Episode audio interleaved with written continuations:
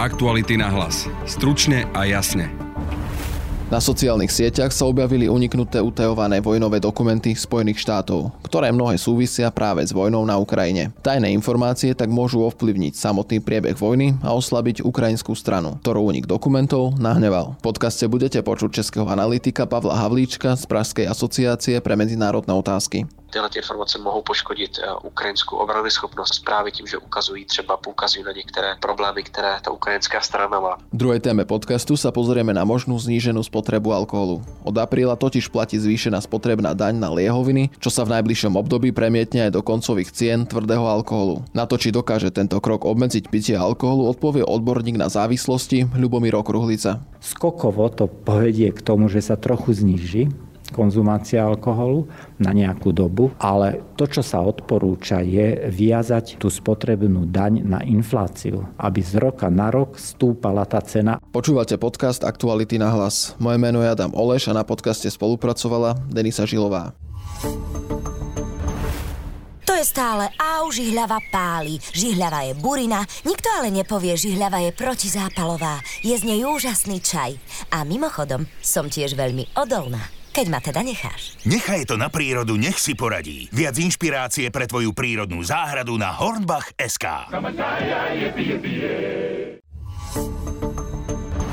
O úniku citlivých amerických dokumentov, ktoré môžu ovplyvniť vojnu na Ukrajine, sa budem rozprávať s českým analytikom Pavlom Havlíčkom z Pražskej asociácie pre medzinárodné otázky. Dobrý deň. Dobrý deň. O aké teda dokumenty ide a aký to je možno veľký problém, keď také mocnosti, ako je ú es á, uniknú tak vysoko utajované citlivé materiály? Tak je to skutečně celá řada, řekněme, strategických dokumentů, významných dokumentů, které obsahuje prostě celou řadu, řekněme, význačných informací, které pochází jak ze strany C I A, tak potom dalších bezpečnostních institucí ze strany americké, americké vlády a jejich, jejich organizací, jejich podřízených organizací, takže skutečně ty informace jsou, řekl bych, velmi citlivé a myslím, že vrhají vlastně velmi negativní světlo na jednak z jedné strany samozřejmě i chování americké armády, protože ta odhalení ukazují, že možná skutečně Američané mohli, řekněme, být tak obezřetní a mít vlastně nasažené štěnice i přímo u Volodymyra Zelenského a z druhé strany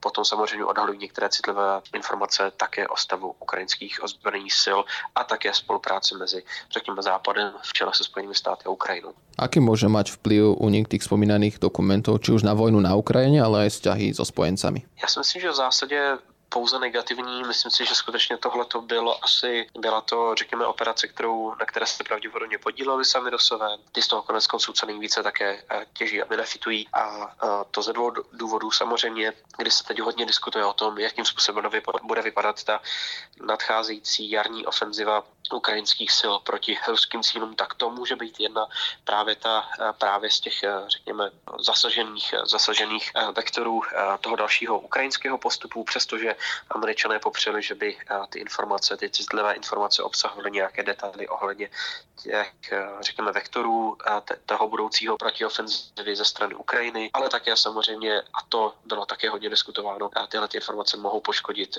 ukrajinskou obranyschopnost právě tím, že ukazují třeba poukazují na některé problémy, které ta ukrajinská strana má. Přestože zase obě dvě strany, jak americká, tak ukrajinská, vlastně popřeli, že by ty informace byly přesné, že by byly aktuální. Poukazuje se na to, že jsou několik týdnů staré a tak dále, ale přesto všechno tohle je samozřejmě určitě rána i té jejich bilaterální spolupráci a možná ukazuje právě na některé trhliny v té vzájemné spolupráci a, a důvěře, což je samozřejmě ta nejcitlivější otázka. Aké největší slabiny Ukrajiny ukázaly tyto dokumenty, které by mohli Rusy využít? Tak oni se mluvilo o tom, že skutečně Ukrajina postrádá stále některé klíčové komponenty své jak obrany, tak potom důležité součásti pro tu nadcházející ofenzivu. Hodně se mluvilo o tom, že ukrajinská strana ne- není na tom dobře z hlediska dodávek munice, zejména pro dělostřelectvo, ale také možná pro celou řadu dalších vojenských prostředků, to je asi jedna otázka. A potom ta druhá souvisí s tím, že Ukrajina nemá mít úplně silnou schopnost skutečně reagovat na, řekněme, ty protiletecké, protiraketové údery. Zmiňovala se vlastně jiná schopnost třeba rozšířit toto území, které by ona byla schopná chránit protileteckou a protiraketovou obranu. Takže to jsou minimálně dva konkrétní momenty, které v těch dokumentech byly, zaznívaly a samozřejmě vrhají negativní světlo na stav ukrajinské armády a také její obranyschopnost, respektive připravenost vlastně jít do těch proaktivních ofenzivních operací. Je teda nutné, aby teraz Ukrajinci změnili aj svou taktiku? Tak mluví se o tom, že skutečně některé ty plány budou přehodnocovány. Je to určitě právě v tomhletom ohledu velmi citlivá informace, velmi citlivý únik informací. Řekl bych tedy, že skutečně bude to určitě něco, co bude muset být reflektováno, přestože vlastně to se také ukázalo, že ty informace někde na internetu kolovaly již nějakou dobu, takže skutečně mohly o tom mít jak americké, tak třeba ukrajinské služby už nějaký, nějakou dobu prostě povědomí a teďka se jenom skutečně přišlo s tím velkým odhadlením, ale oni už ty svoje plány dávno mohli mít změněné, respektive na základě těch uniklých informací a toho, co se dostalo ven, tak skutečně mohli adaptovat ten svůj plán,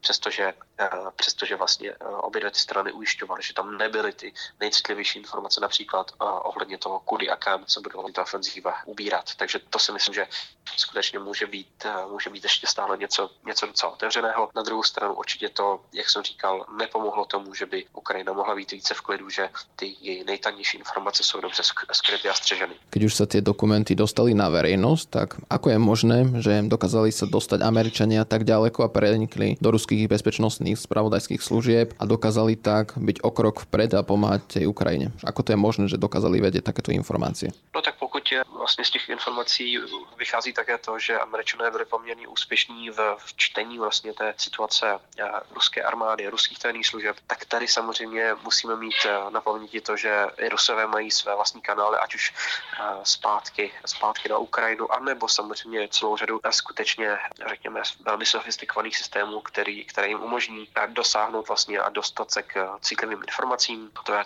jak už prostřednictvím výzvedné činnosti, tak potom například je třeba hackerských útoků a, a dalších, dalších operací, třeba i v informačním prostoru. Takže tady skutečně je tam celá řada věcí, které Rusové si vyzkoušeli v minulosti, i odhalení právě spolupráce mezi tajnými službami Ruské federace a třeba některými í té společnostmi, minimálně těmi, které se tak tvářily na první pohled neutrální, tak ukázaly, do jaké míry Ruská federace v tom smyslu schopná a ochotná podnikat takovéto údery. Vy ste spomínali, že z tých dokumentov vyplýva, že Američania sledovali aj ukrajinského prezidenta Zelenského. Môže to nejak naštrpit tie vzťahy? Já si myslím, že ano, a myslím si, co je tady bezesporu velmi citlivé, tak je samozřejmě ta otázka důvěry. My víme, že Američané byli třeba velmi opatrní, aby nedávali Ukrajincům k dispozici ty, řekněme, rakety, řekněme i třeba dělostřelecké systémy, které by mohly být opravdu, měly ten nejdelší, nejdelší vlastně rádius doletu. Možná i právě z těchto, z těchto pozic právě nějaké omezené důvěry, respektive snahy předejít vlastně třeba eskalace toho konfliktu na samotné území Ruské federace. Takže tady opravdu spousta těch otazníků už byla před námi v minulosti a teď vlastně tahle ta informace ještě více, jako kdyby tu, tu důvěru mohla nějakým způsobem možná nabourat nebo nějakým způsobem zpochybnit. Je to určitě něco, co vlastně nepřichází úplně jako blesk z čistého nebe, možná v tom rozměru ano, ale ne určitě,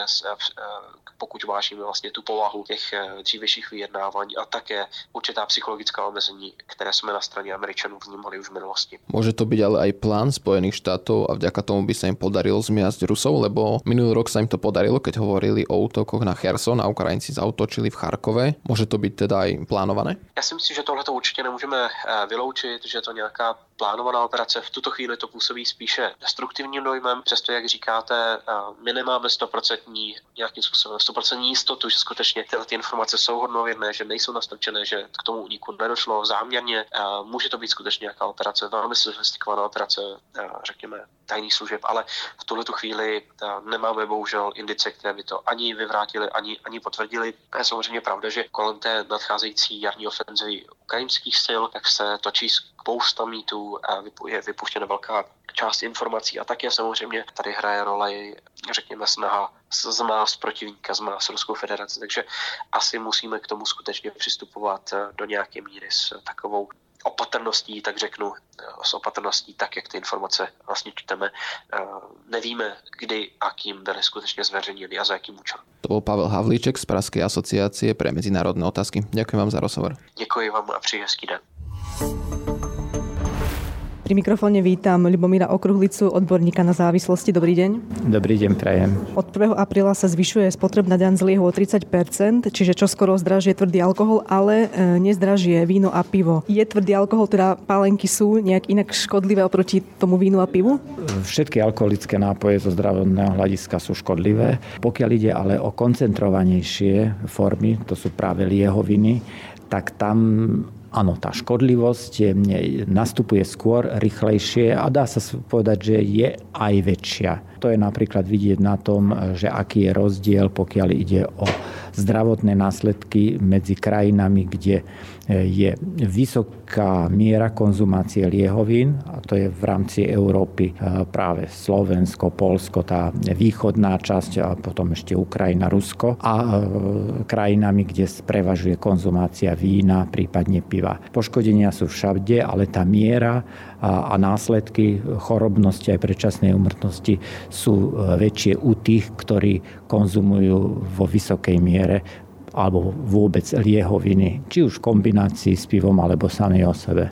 To znamená, čo si pod tým predstaviť, že človek, ktorý pije prevažne pálenku, tak má rýchlejšie poškodenú pečeň, alebo... Áno, presne tak. Častejšie sú poškodenia pečene, častejšie sú onkologické ochorenia, pretože alkohol je silný karcinogén a ten výskyt s alkoholom súvisiacich prípadov rakoviny je práve vysoký na Slovensku, v Maďarsku v porovnaní s krajinami, kde teda sa menej pije alkoholu v celku a menej sa pije hlavne tých liehovín. Napríklad jedna z krajín, ktorá má najnižšiu chorobnosť v dôsledku konzumácie alkoholu, je Taliansko, Francúzsko, teda tie južné časti Francúzska, Španielsko, kde je ale nízka konzumácia alkoholu, treba povedať. Čistého alkoholu, lebo sa to prepočítava na čistý lieh v tých medzinárodných porovnaniach. Je to pravidelné monitorovanie, ktoré zadala Svetová zdravotnícka organizácia renomovaným univerzitám a tam to porovnanie sa vzťahuje na čistý alkohol. U nás ten čistý alkohol, hlavne liehoviny, to prudko zvyšujú práve tie následky. Čo ešte okrem tohto, čo ste spomínali, spôsobuje alkoholizmus? Aké problémy zdravotné ďalšie? No, spôsobuje závislosť, čo z nášho hľadiska, z hľadiska aj tých ľudí je veľmi vážne, pretože ak už potom má nejaké ochorenie, ktoré by sa mohlo vyskytnúť aj z iných dôvodov, tak ten alkohol to výrazne zhoršuje. Jednak tí ľudia neužívajú lieky, jednak to súčasne narušuje tú liečbu. Tá účinná liečba, ktorá by bola pri v prípade abstinencie benefitom, tak tá sa nedostavuje. Vidíme to napríklad pri vysokom krvnom tlaku. To je jeden z veľkých častých následkov a komplikácií pitia a práve pitia či už liehovín, ale aj, aj piva, vína. Ľudia by vôbec nemali konzumovať, potom predčasne dostávajú mozgové cievne príhody a teda predčasne umierajú. Takisto pri diabete, pri cukrovke druhého typu, tam alkohol môže byť spúšťačom toho ochorenia. Čiže nie, nie, to, ako často hovorí, že obezita, ale u ľudí, ktorí nikdy obezní neboli, pokiaľ teda pravidelne roky konzumujú alkohol, tak toto riziko je väčšie. Nehovoriac aj u tých, ktorí už majú z iného dôvodu cukrovku, vôbec by nemali piť a takto by sme mohli ísť rad za radom tých ochorení, kde alkohol, ktoré buď vyvoláva, alebo ich zhoršuje výrazne, tých je okolo dvesto.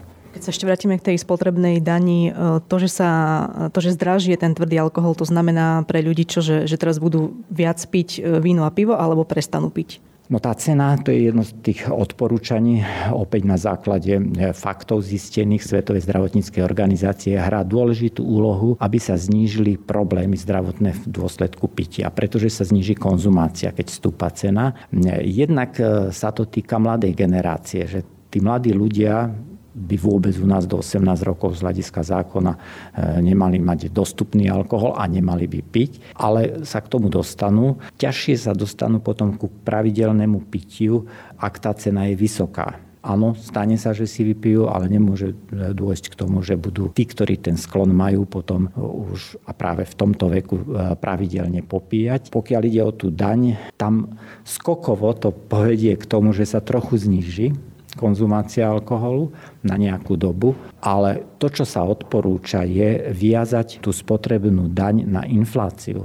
to tzv. Indexovanie, aby z roka na rok sa stúpala tá cena, aby tá dostupnosť sa počase zase nezvýšila tým, že zostane zamrazená na tom zvýšení a medzi tým je inflácia, čiže vlastne potom už to bude opäť lacný alkohol. No ale k tomuto ako z hľadiska politického, pri teda takomto, by som povedal, legitímnom lobingu, ktorý existuje zo strany výrobcov a predajcov, asi ťažko u nás dojde. Dobre, a čo v prípade ľudí, ktorí možno už majú začiatočnú fázu závislosti, oni neprestanú, predpokladám, piť, prejdú skôr na víno alebo pivo? Možno niektorí áno, veď e, e, mnohí ľudia, ktorí sú e, aj kvôli chronickému pitiu sa stali kvôli závislosti od alkoholu bezdomovcami, tak pijú potom ten práve lacný alkohol, ktorý je dostupný, to tzv. Čučo a podobne. A nepijú to, na čo už nemajú cenovo z hľadiska ich kúpnej sily.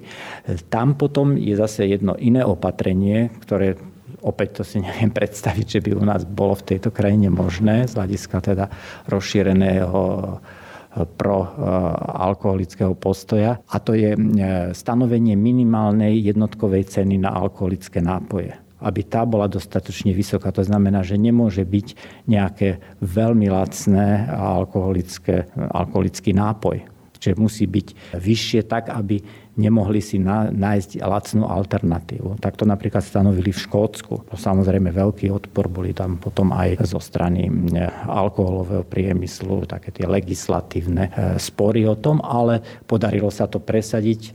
No, z hľadiska zdravia populácie, keď chceme na jednej strane, aby ľudia, aby sa ma, menej míňalo na zdravotné poistenie, aby boli zdravšie, aby dlhšie žili, tak bohužiaľ neexistuje zatiaľ nejaká iná možnosť, ako zredukovať alebo obmedziť konzumáciu alkoholu. Tento zákon o spotrebnej dani, jeho cieľom nie je obmedziť pitie, ale skôr priniesť do rozpočtu viac peňazí. Ale v parlamente je teraz ďalší návrh od nezradeného poslanca Martina Čepčeka, ktorého cieľom je obmedziť pitie, a je to vlastne, obmedzuje tento zákon predaj alkoholu na čerpacích staniciach, parkoviskách a odpočívadlách. Je toto dobré riešenie v boji proti alkoholizmu? Ako vôbec táto legislatíva, pokiaľ ide o výrobu a predaj alkoholických nápojov a nakoniec aj iných látok, ktoré môžu aj spôsobiť závislosť, to sú politické rozhodnutia. Čiže tí politici musia aj niesť zodpovednosť, a máte pravdu v tom, že tam mnohorazí aj tým dôvodom nemusí byť v prvom rade teda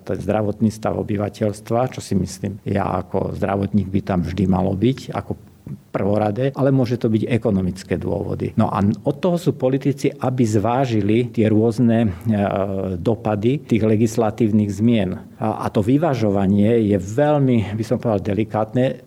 Z pohľadu politikov by tam nemalo byť na prvom mieste ich volebné preferencie, čo bohužiaľ teda často je práve toto na prvom mieste, ale to, že aké je to optimálne rozhodnutie. Takže úplná liberalizácia, témer úplná, ako je to u nás predaj alkoholických nápojov, pokiaľ ide o dostupnosť, je z hľadiska zdravotného stavu obyvateľstva, tzv. Predchádzateľných úmrtí a chorobnosti, je nastavená tak, že to zhoršuje tento stav a výrazne zhoršuje. Ak by sa to obmedzilo, opäť to je jedno z tých odporúčaní Svetovej zdravotníckej organizácie, tak určite klesnú tie problémy, ktoré sú. Tuto, pokiaľ ide o tie čerpacie stanice, znížil by sa počet ľudí, ktorí napríklad šoferujú pod vplyvom alkoholu.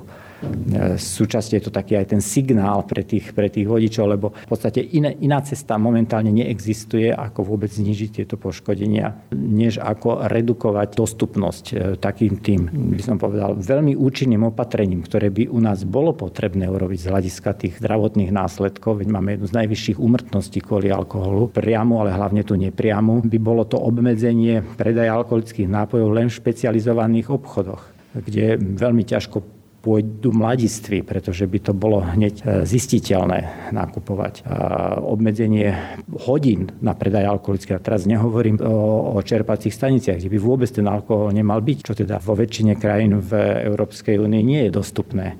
Na Slovensku to je možné. Takže ako bez ohľadu na to, teda aký politický subjekt s tým príde, je to z pohľadu toho globálneho, z hľadiska tej racionálnej politiky, pokiaľ ide o zdravie, dobrá myšlienka. No, ako vravím, keď sa myslí na voličov, tak ak je veľká časť konzumentov, ktorá na Slovensku teda je medzi voličmi alkoholu, s pozitívnym vzťahom k alkoholu, tak je to opatrenie, ktoré nie je populárne, preto sa v podstate ani nedarí takéto opatrenia u nás presadiť. Na Slovensku má zhruba štyristotisíc ľudí nejaký problém s nadmerným pitím, nemusí to ísť vyslovene o ťažký alkoholizmus, ale častokrát si to ľudia nechcú priznať, že majú nejaký problém. Čo je tým zlomom v ich živote, že si to priznajú a chcú to riešiť? Čo ukazuje vaša prax?